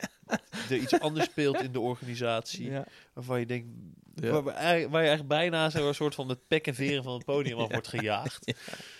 En dat je denkt, oh nou, dat was ook weer niet de bedoeling. Maar eh, wat ik daarvan allebei heb geleerd, is dat ik eigenlijk, ik heb twee of drie van die gigs gehad, dat ik eigenlijk van tevoren al wist, dit wordt, Dit dit wordt is niet mijn zaal. dit is niet mijn zaal, dit is, hier moet ik nee tegen zeggen. En dat toch niet heb gedaan. Omdat je denkt, ja, weet je, die, die 2000 euro voor 20 minuten. Ja. ja. Als je dat omrekent naar een uurtarief, Ja, dan is het gewoon 4.500 euro per uur. Ja, ja. Maar Eh, en toen? Nou ja, en, en gruwelijk op mijn bek gegaan. één Maar keer wat heb je er dan van geleerd? Zeg je nu wel nee? Nu zeg ik vaker nee als het niet goed voelt. Ja. Als Oh ik ja, denk van ja. vooraf van, oh, weet je, heel vaak heb ik zoiets van, oh, hier kan ik wel een mouw aanpassen of als ik moet wat eh, aanpassen. Maar nu zeg ik gewoon, nee, dit voelt voor mij niet lekker. Dat ga ik er met eh, ongezonde zenuwen ga ik er naartoe. Ja. Ga ik me er zorgen over maken. Ja. Ja. Herkenbaar. Ja. Zoals Jan van Zetten, om hem nog een keer aan te halen, oh, een van mijn helden, dan zegt eh, nee, maar ik ga je toch helpen. Misschien zou je die en die eens kunnen Ja. bellen. En ik, Ja. ik heb wel een nummer voor je, kan, kan je wel met elkaar in contact brengen. Ik denk die eigenlijk veel beter past bij wat je zoekt dan nou, het op die manier eh, aanvliegen. Ja. Ja joh. Dus dat is, eh, maar de, dat is zeg maar, op die manier op je bek gaan is ook wel echt pijnlijk, want het is gewoon publiekelijk, hè? Het is gewoon voor 50 of 100 man gewoon. Ja. Ja, met het risico dat die allemaal in hun netwerk gaan uitdragen. Van, nou, er was één eikel bij, jongen, die hadden ze uitgenodigd. Ja. Ja, ja. Maar ik heb het ook wel eens gehad dat je, op, dat je het podium oploopt en dat je er zelf helemaal zin in hebt. En ik begin, ja, ik heb aan het begin van mijn presentatie, dat vind ik gewoon lekker, eh, gewoon een aantal grappen. Ja. Dat mensen even lekker loskomen en lekker lachen. En, eh, nou ja, en dan daarna weer eh, de inhoud en dan weer eindigen met, als het even kan, met weer een paar grappen. Nou, dan heb je wel eens dat je dan een van die eerste grappen erin knalt en dat het dan zo, Crickets. ja. En ik denk, oké. En dan, hè, Nog proberen. vol gas naar de volgende en dan weer. En ik denk, ah, oké. Deze Ja. 20 minuten zouden wel eens heel lang kunnen gaan een- duren. Ja, het wordt dan meestal sta ik ja, 20 minuten tot een uur, soms anderhalf uur. Ja, dan kan het een hele lange taaie sessie worden soms. Ja. En het gekke is dan, dan denk ik echt, dit was ruk, jongen. Dit was echt kut Ja. met peren. En dan krijg je na afloop, krijg je... Soms krijg je van die mensen die naar je toe lopen en zeggen, nou goed verhaal man. En dan denk je, rot op man. Ja. Dan vond er geen zak aan. En soms krijg je na afloop dan nog mailtjes of, of reacties via social media met, met eh, joh, te gek en eh, dank voor die handige tippen, ga ik zeker Ja. toepassen. En dat er dan toch, weet je, dan heb je toch een hoop mensen die er, eh, eh, die dan achteraf toch nog aangeven dat ze het super interessant vonden en er heel veel aan gehad hebben. Soms, soms eh, kun je het ook gewoon moeilijk peilen. Ja. Maar ik, ik, maar word altijd wel een beetje zenuwachtig als er bij, zeg maar, in mijn eerste 10 minuten niet wordt gelachen. Dan, dan, dan, dan, ja, dan denk ik wel shit. Ja, en de, sprekerswereld is zo fascinerend. Twee dingen eh, die me hierbij te binnen schieten. Eén, wij weten zelf hoe goed we kunnen zijn. En als we dan een keer op 80% zitten, dan is het voor de zaal vaak nog steeds heel leuk. Hartstikke prima. En zelf denk ik wel een rotdag. Ja. Ja. Ja. wat ik heel geruststellend vind, mijn, mijn, eh, mijn moeder is getrouwd met een eh, regisseur. En ik weet nog dat ik op een gegeven moment een keer naar een try-out ging, of naar de generale repetitie. Dus de laatste repetitie voordat ze voor het eerst eh, met publiek gingen spelen. En dat ik dat stuk zag en ik vond het echt fantastisch. Ik vond het echt vond het superleuk. Echt eh, genoten. Dus na afloop, toen zei ik tegen hem, Jacques Nieborg heet hij. zei ik, joh, Jacques, het gek hè? Het zei, nee, ben, eh, ben, eh, ben je tevreden? Het zei, nee, ik ben, ik, ik ben niet in mijn hum. Zei ik, zei ik, want het was toch super? Zei nee, er ging echt van alles mis. En Ja. toen zei ik, maar ik weet niet hoe het had moeten zijn. Maar ik vond het echt gek. Ja. En toen later, dat, dat neem ik nog steeds wel eens mee, ook als ik voor zo'n zaal sta. Dat net wat jij zegt, hè, je weet zelf eh, hoe goed je kan zijn. En als het dan niet 100% is, dan denk je, hè, shit, hè, dit was geen goede sessie. Ja. Alleen het publiek weet niet hoe het had moeten zijn. Tenzij je een keer opnieuw bent ingehuurd. Dat vind ik denk ik de spannendste sessies. De laatste keer ingehuurd door een man en die heeft mij heel ergens op een, op een, een event voor sportmarketeers eh, gezien. En die ehm, ehm, nodigde mij uit om eh, te komen spreken in België. Ja, en die zei, joh, je had zo'n tof verhaal. We vonden het zo leuk. Wil je dat ook een keer eh, op ons eh, jaar-event komen, komen ver- vertellen? Ja, tuurlijk, met alle plezier. Maar dan ben je daar en dan zit je opdrachtgever in de zaal. Die heeft al een keer die beleving gehad. Die vond het te gek. Ja, en dan vind ik het wel spannend. Dan ga ik deze andere mensen die hier zitten... Ja. eh, dezelfde beleving meegeven als, als mijn opdrachtgever de vorige keer heeft gehad. Nou, weet je, wat het daar ook bij is, en dat, dat, dat, dat maakt het ook lastig. Ik heb de laatste presentatie gegeven, identieke presentatie, Hmm. voor hetzelfde bedrijf, twee, twee keer achter elkaar. Ja, En twee keer totaal andere workshop. bizar hè? Ja. Gewoon omdat het, de mensen die Ja. erin zitten, de ene was Ja. energiek, hadden er allemaal zin in, de andere nou, waren al een beetje in coma geluld. We spreken daarvoor, denk ik. Ja. ja, ik heb dat op congressen wel eens. Dan, heb je, dan word je wel eens gevraagd om twee of drie sessies te doen. En dan zit je in de ochtend in sessie A, eh, B en D of zo. Ja. En dan heb je dus drie keer hetzelfde verhaal op één dag. En dan heb je compleet andere reacties uit de zaal. En eh, ja, ja, En dat gek. zou ik, daar zou ik nog wel naartoe willen groeien. Ik weet niet of dat überhaupt mogelijk is. Want ik, eh, gelukkig hebben Jan, Jos, Remco, dat mijn helden op het gebied. Hè, die Ja. hebben ook er echt wel kutsessies tussen zitten. Dat heb ik ze ook gevraagd. Maar ik zou er wel naartoe willen groeien. Dat ik zelf zalen die huh, beginnen mee kan nemen naar het energieniveau waarop ik ze Ja. wil hebben. En dat kan ook. Maar je merkt, je, ik merk dat verschil nog. Ja. En ik zou willen dat als, je, als we dan zo'n situatie hebben die jij beschrijft met eh, sessie A, B en D, dat je ze allemaal naar hetzelfde niveau kan krijgen Ja. waarop je ze wil. Ja, nee, ik, vind, ik ga nou, twee keer per jaar ongeveer lunchen met eh, Jan van Zetten. Ja. Eh, Om, ook, om, en dan sparren we met elkaar wat. Ja. En de- de- ik haal daar heel veel inspiratie uit. Eh, hij eh, hopelijk ook. Anders zou er vast niet elke keer mee, eh, mee instemmen. Dus af en toe dan zoeken we elkaar op en dan gaan we eens even nou ja, feedbacken naar elkaar. En eh legt hij me ideeën uit en dan vertel ik mijn ideeën en dan schieten we daarop. Waar haal jij jouw inspiratie vandaan? Oeh. Ik heb mijn inspiratie. ehm, ik haal mijn inspiratie heel veel uit improvisatietheater. Eh, Maar dat is eh, vooral stijl en vorm. Hm. Dus inhoud niet per se. Maar ik, ik doe heel veel aan impro. Dat doe ik al vier, vijf jaar. Ja, en dat is zowel mijn uitlaatklep. Eh, maar het, het laat ook zien hoe dingen anders kunnen zijn op het podium. Hoe je anders dingen anders zouden kunnen doen. En het, eh, het, laat, het heeft mij heel erg laten zien dat als je de controle een keer uit handen geeft of verliest, als je op het podium staat, dat, daar, dat het soms echt wel mooier kan eindigen zelfs. Hm. Dus ik durf, dat, ik durf dat meer te laten vieren. Ehm, daar haal ik qua stijl heel veel. Ja, qua stijl. En, en eh, heb je bijvoorbeeld mentoren waar je af en toe mee gaat zitten. Of luister je podcast, lees je boeken. Hoe kom je aan? Ik ben, eh, ik, ik, ik ben heel erg een luisterboeker. Oh ja? En eh, dus ik lees niet zoveel, maar ik luister wel veel. Dat vind ik wat lastiger met non-fictie, met managementboeken. Omdat de informatiedichtheid is te, te groot. Ja. Maar ik heb een, mijn mentor is Morgan Thomas. Daar, daar, doe ik, daar leer ik heel veel van op het gebied van leiderschap. Hij is al, al 25 jaar mee bezig. En die masterclass ga ik ook samen met hem doen. Cool. Ehm, ik heb. Ik, ik, ik lunch ook af en toe met Jan. En eh, weet je, die oude garde, om het even Ja, zo te noemen. Die vind ik wel heel inspirerend om te zien waar we nog naartoe kunnen met mijn 30 jaar. Ik weet niet hoe oud jij bent. Hoe oud ben jij? eigenlijk? 34. 34. Ja. Zeg maar, die gasten die staan al 20 jaar op het podium. Ja. Eh, ik vijf jaar. En ik weet niet hoe lang jij, maar hè, stel dat wij over dat wij straks 20 jaar op het podium staan. Ja. Waar, waar, zijn, waar staan wij dan qua stijl en zo? En dat vind ik wel heel, heel gaaf. En ik haal heel veel inspiratie uit mijn eigen podcast. Dat klinkt heel gek, maar de Nee, dat vind ik helemaal niet gek klinken. Ik maak zelf een podcast, snap precies wat je bedoelt. ja, zeg maar, de, de, de mensen die ik daarvoor Ja. interview. Dus er is zelden een, uh, een interview of een aflevering waarvan ik zelf niet heb van, oh ja, dit is gaaf, wa- waardoor die een, een puzzelstukje in, in, eh, op zijn plek valt of zoiets. Nee hoor, dat vind ik, dat vind ik eh, misschien wel een van de meest briljante zaken aan het hebben en het maken van een podcast. Ja. Zodat je mensen kunt uitnodigen die je interessant of inspirerend vindt.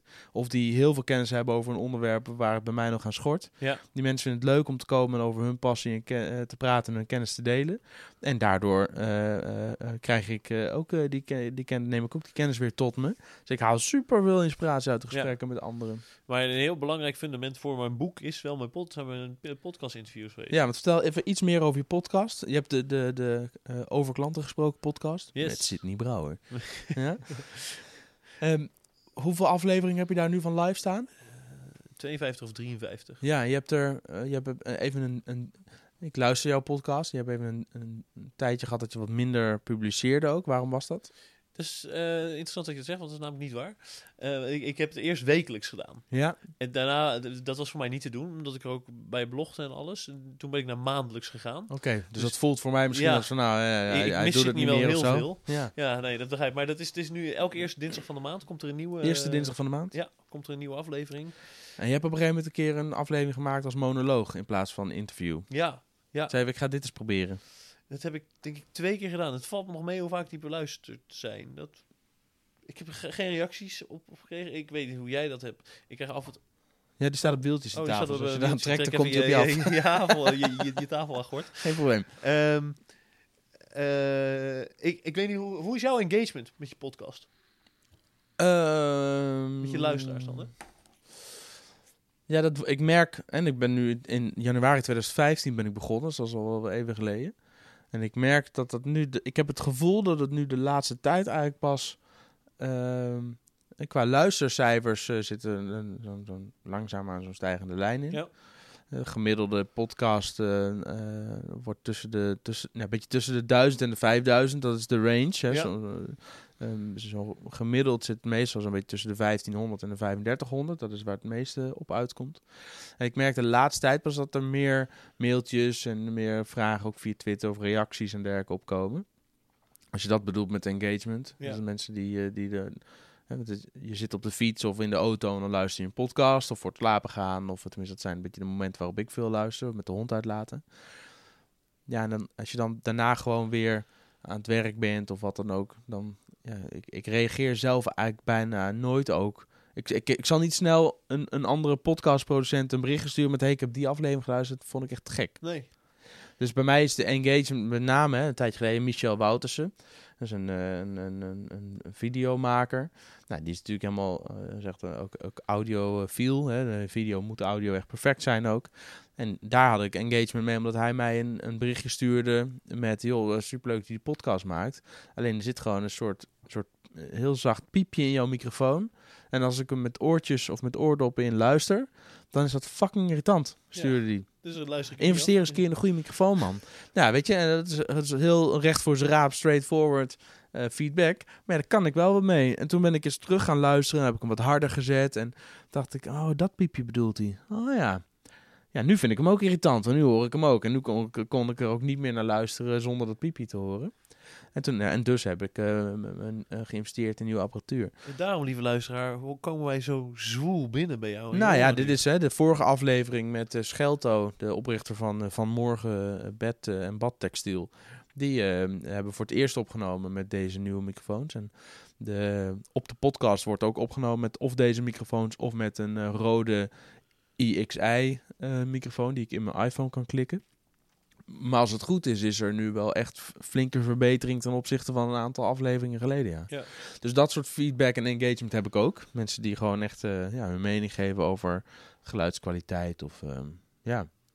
En jij dan? Heb jij veel, veel interactie met je luisteraars? Nee, en het valt me soms een beetje tegen. Ja. Ik heb vroeger nog wel eens gehad, dat gebeurt gelukkig tegenwoordig niet meer. Ik heb vroeger nog wel eens gehad dat ik een, als ik een auteur interviewde, Ja? dat ik zei, joh, als je mijn boek wil winnen, moet je me, eh, moet je me even een mailtje sturen. En Ja. gewoon niks. Ah, ja. gewoon crickets. Ja. Nou, heb ik zelf, het boek zelf gehouden.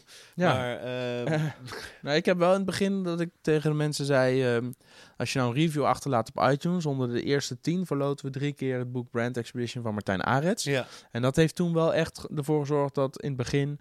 ook al meteen eh, mensen reviews gingen achterlaten. En daar hebben ze een aantal mensen ook zo'n boek eh, mee gewonnen. Ja. Dus dat, zou, dus dat, dat wel. En ik heb nu eh, over de 30 reviews geloof ik op iTunes. Dat, is super waardevol als podcast om de reviews te hebben. Want dat is een van de graadmeters voor iTunes. Of mensen het interessant vinden of niet. En wat ze ervan vinden. En of je überhaupt luisteraars hebt.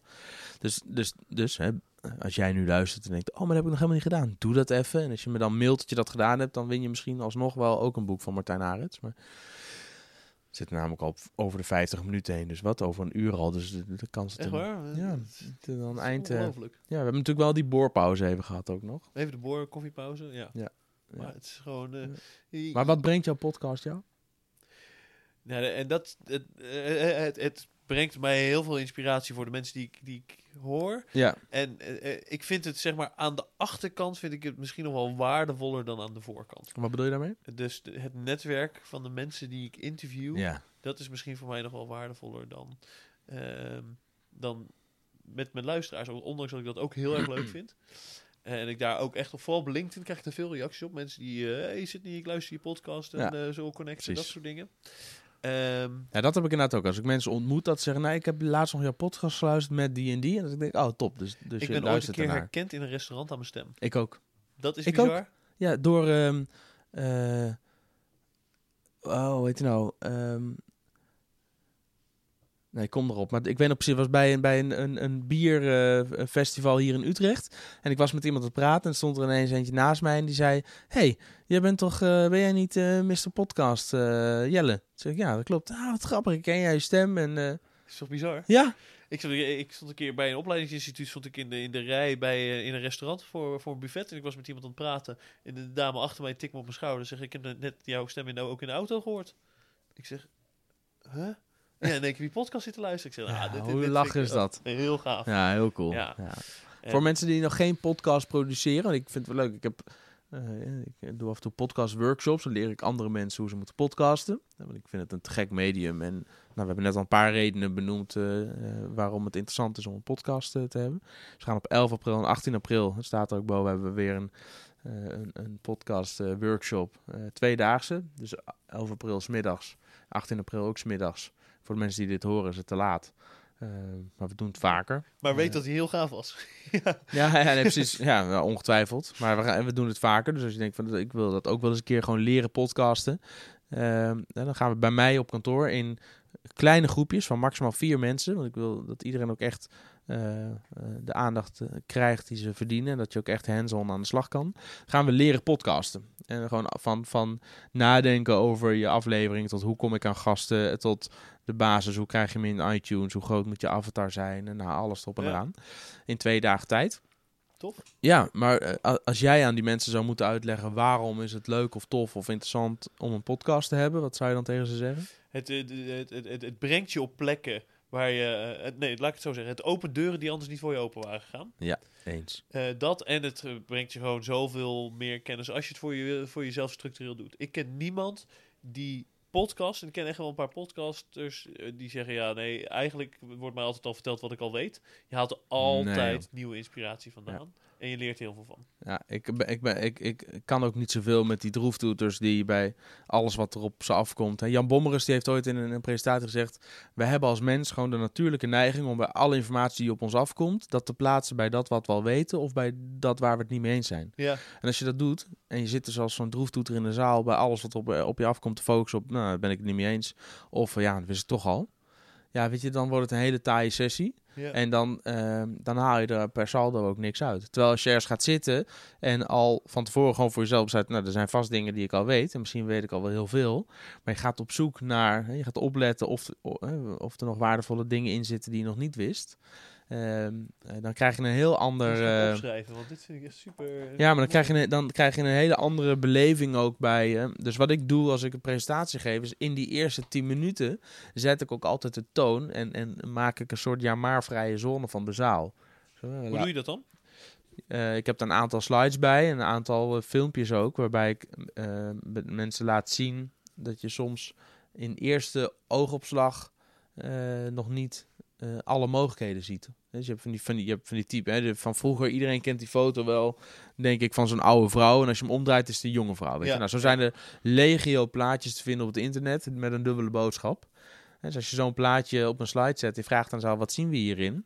En, eh, dan roept iedereen hetzelfde. En als je dan het plaatje omdraait of eh, perspectief verandert of wat dan ook.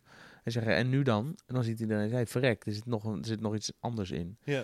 Dus je kunt eh, naar, in mijn geval dan, hè, mijn presentaties gaan vaak over social media en online positionering. Nou, je kan naar social media en naar je website kijken als zijnde, ja, maar daar hebben we nog nooit een euro meer door verdiend. Of ja, maar dat heeft voor ons geen zin. Of ja, maar onze klanten werken daar niet mee. Hè, maar misschien als je er wat langer naar kijkt en eh, eh, eh, als, je, als, je kijk, als je je kijk op de dingen verandert, veranderen soms de dingen. Ja. mooi.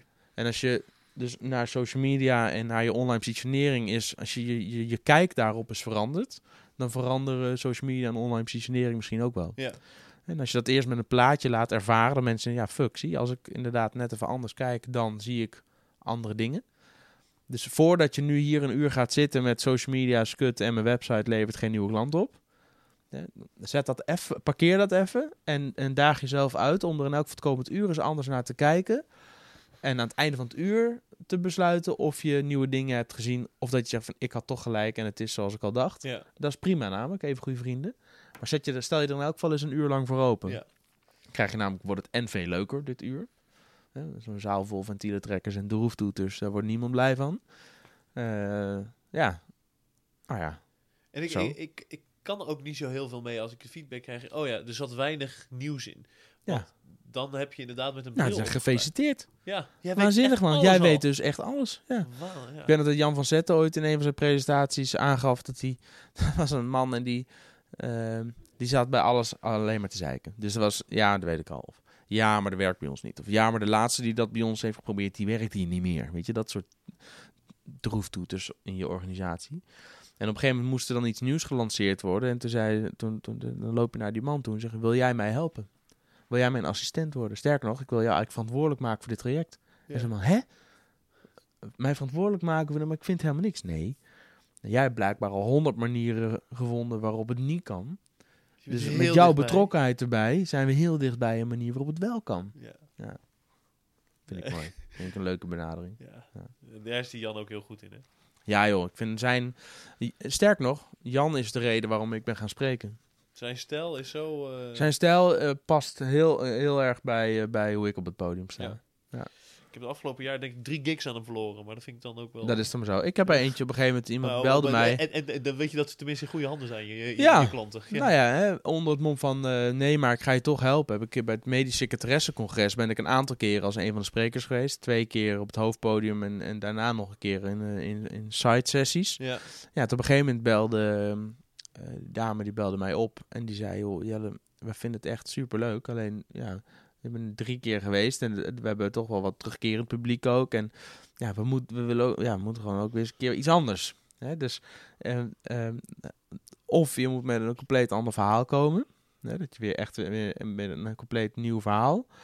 Of misschien kun jij, weet je, nog wel andere leuke sprekers die een beetje... En toen heb ik ook gezegd, joh, maar dan moet je Jan bellen. Ja. En die zou ik ook meteen als, als afsluiter doen. Want dan weet je zeker dat iedereen stuiterend en happy en mentaal kwispelend, zoals hij zelf zegt, de deur uitgaat. Ja. Nou ja, en toen hebben ze inderdaad, eh, toen heb ik eh, meteen Jan gebeld en eh, het nummer van Henriette gegeven. En die zijn toen met elkaar gaan praten. En toen is Jan daar ook uiteindelijk naartoe gegaan. Ja, top. Ja. Nee, zijn stijl ehm, spreekt me erg aan. En eh, ik denk dat ik daar ook wel wat... eh, denk dat ik daar wel wat trekjes van heb ook. Ja. En ik heb Ja, ik ook. Als ik, als, als ik zou moeten zeggen, oké, wiens stijl van de, van de grote jongens eh past dicht bij mij, staat dicht bij mij, dan is dat Jan. Ja? Dat, dat Ja. zou ik het, ja, dat vind ik het gaafst. ja, ik ook. Ja. Waardoor die ook, ehm, ehm, waardoor sessies ook nooit hetzelfde zijn van hem. Ja, maar net wat je zegt, hij heeft 20 jaar ervaring en zijn, zijn kennis is zo breed ook, dat eh, wat er ook uit een zaal komt, hij kan daar Ja. eh, op ingrijpen. Ja. Ja. Ja, heel gaaf. Wat ik tijdje geleden, nog even over het spreken door te gaan, een tijdje geleden een keer heb gedaan. Dat vond ik heel spannend. Dat heb ik tegen de zaal, ik had gewoon presentatie natuurlijk voorbereid, maar ik heb gewoon, ja, weet je, de rode draad is altijd hetzelfde. Ik doe bijna nooit maatwerkpresentaties. Dus, dus gewoon, ja, jij huurt eigenlijk een- mij gewoon in met, met dat verhaal. Ehm, dat heb ik tegen de zaal gezegd, ik kan twee dingen doen. Dat was een kleinere zaal ook, hè, een man of twintig. Toen ik, kan twee dingen doen. Of ik draai het komend uur gewoon mijn verhaal af. En dan natuurlijk, als jullie vragen hebben, gewoon doen. Of ik ga mijn, ik doe mijn laptop dicht en ik pak die flip over. En dan mogen jullie nu aangeven, waar worstel je mee op dit vlak? Dus wat vind je lastig? Wat wil jij uit deze sessie halen? Om aan het einde van dit uur te kunnen zeggen, potverdomme dat is goed dat we die vent hebben laten komen.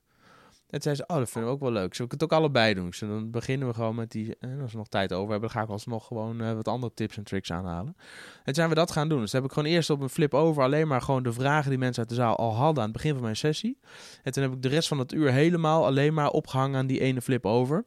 wel ook de laptop open en de slides erbij gepakt Ja, die over die onderwerpen gingen en de voorbeelden aangehaald, et cetera.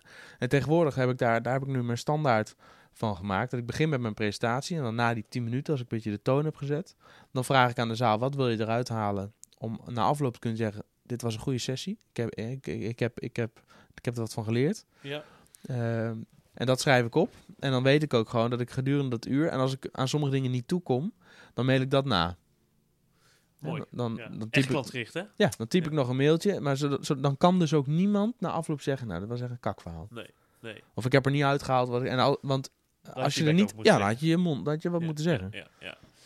Het is wel, eh, ik heb, ik heb denk ik een anderhalf maand geleden voor het eerst de experience gehad dat ik eh, werd ingehuurd door een zorgbedrijf. eh, twee uur durende sessie. En na het eerste half uur dacht ik, dit, dit, Ga- dit loopt niet lekker? Dit loopt niet lekker. Oké. En dan adresseer ik het ook. Ja. En ehm, ik, had, ik had het verkeerd ingestoken. hoor. Eh, ehm, eh, het was de presentatie die ik aan het geven was, was noem ik klantgerichtheid 101. Dus dat is wat is klantgerichtheid, waar wordt de klant enthousiast van, dat soort dingen. Maar dat wisten ze eigenlijk allemaal al.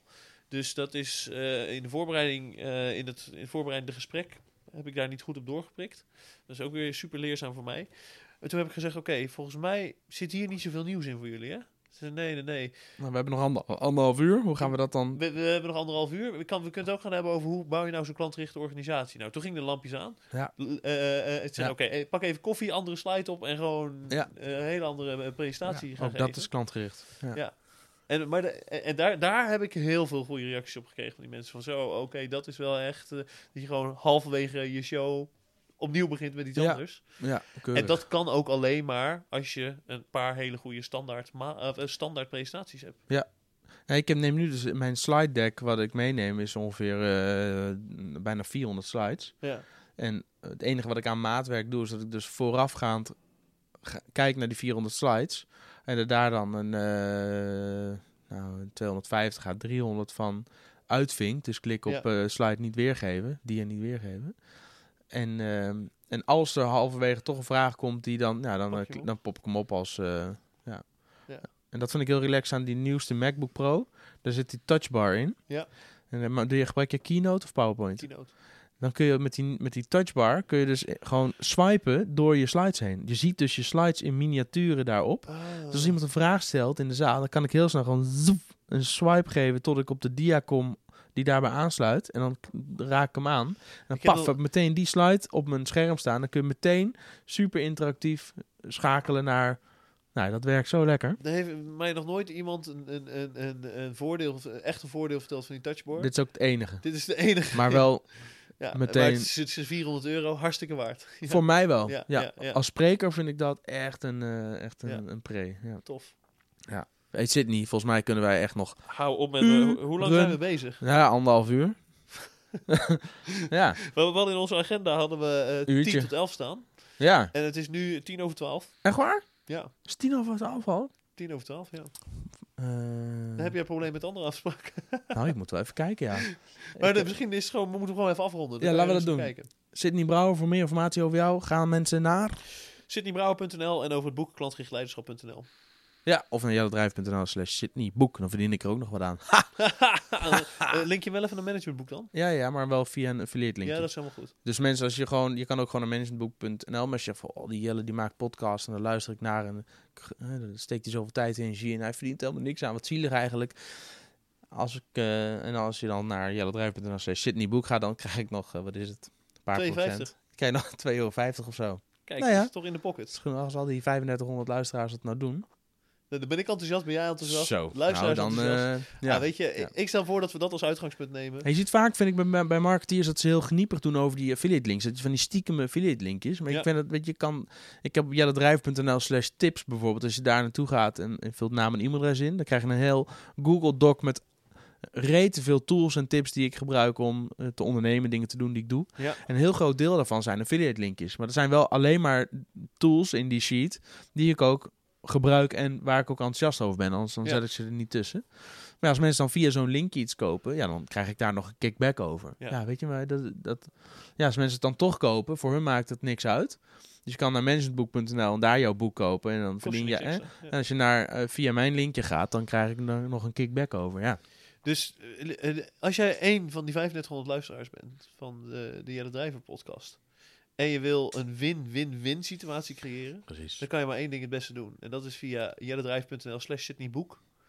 Jouw boek bestellen. Mijn boek kopen. Ik Ja. enthousiast. Jelle enthousiast, die krijgt 2,50. En Ja. jij enthousiast, die krijgt een heel mooi boek. En dan vind ik het ook nog leuk om met je te linken op LinkedIn. Jee. Ga je die voor mij nog even signeren zo, nadat we klaar Absoluut. zijn? Ga ik zeker doen. Cool.